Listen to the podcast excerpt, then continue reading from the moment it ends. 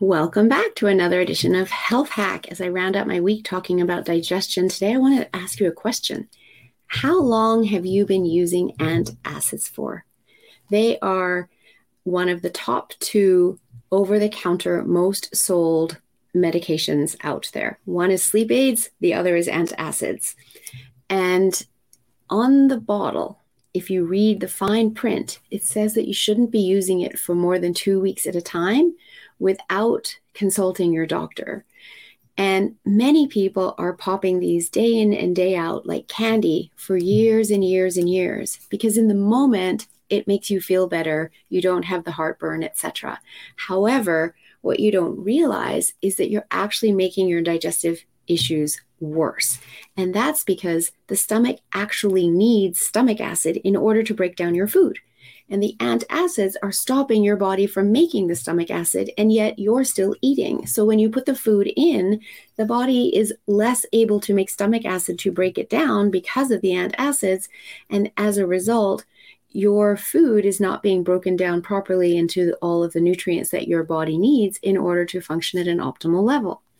Now, you might think that the reason you need the antacids is because you have too much stomach acid. And that's you believe that because it's coming up into your esophagus and that feels uncomfortable and so it must be that you have too much. The reality is is that you don't have too much.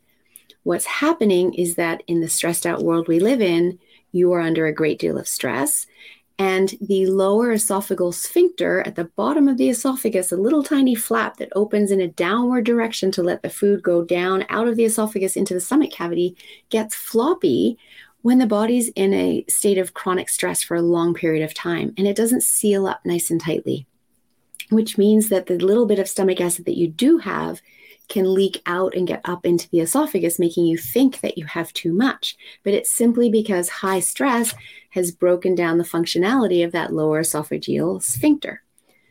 And until we address the high stress, that won't resolve itself. The other thing that we know is that when we're in that state of high stress, chronic stress, that is our fight or flight system. And when we're in that state, we are not in our rest and digest system.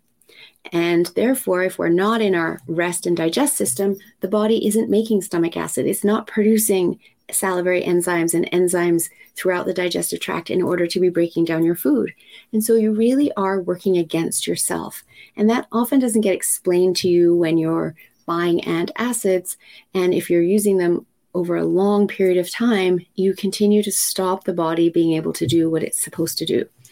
So, what I suggest is that if you're someone who's been using antacids for a long period of time, that you reach out. We look at the root cause which is stress, and where your digestive health is at now after sustain a long time using antacids in order to actually allow your body to properly heal by bringing it back into balance. And then that's when it takes over and heals itself. So let's get you off the antacids. They're not helping you. Reach out, Melissa at yourguidedhealthjourney.com.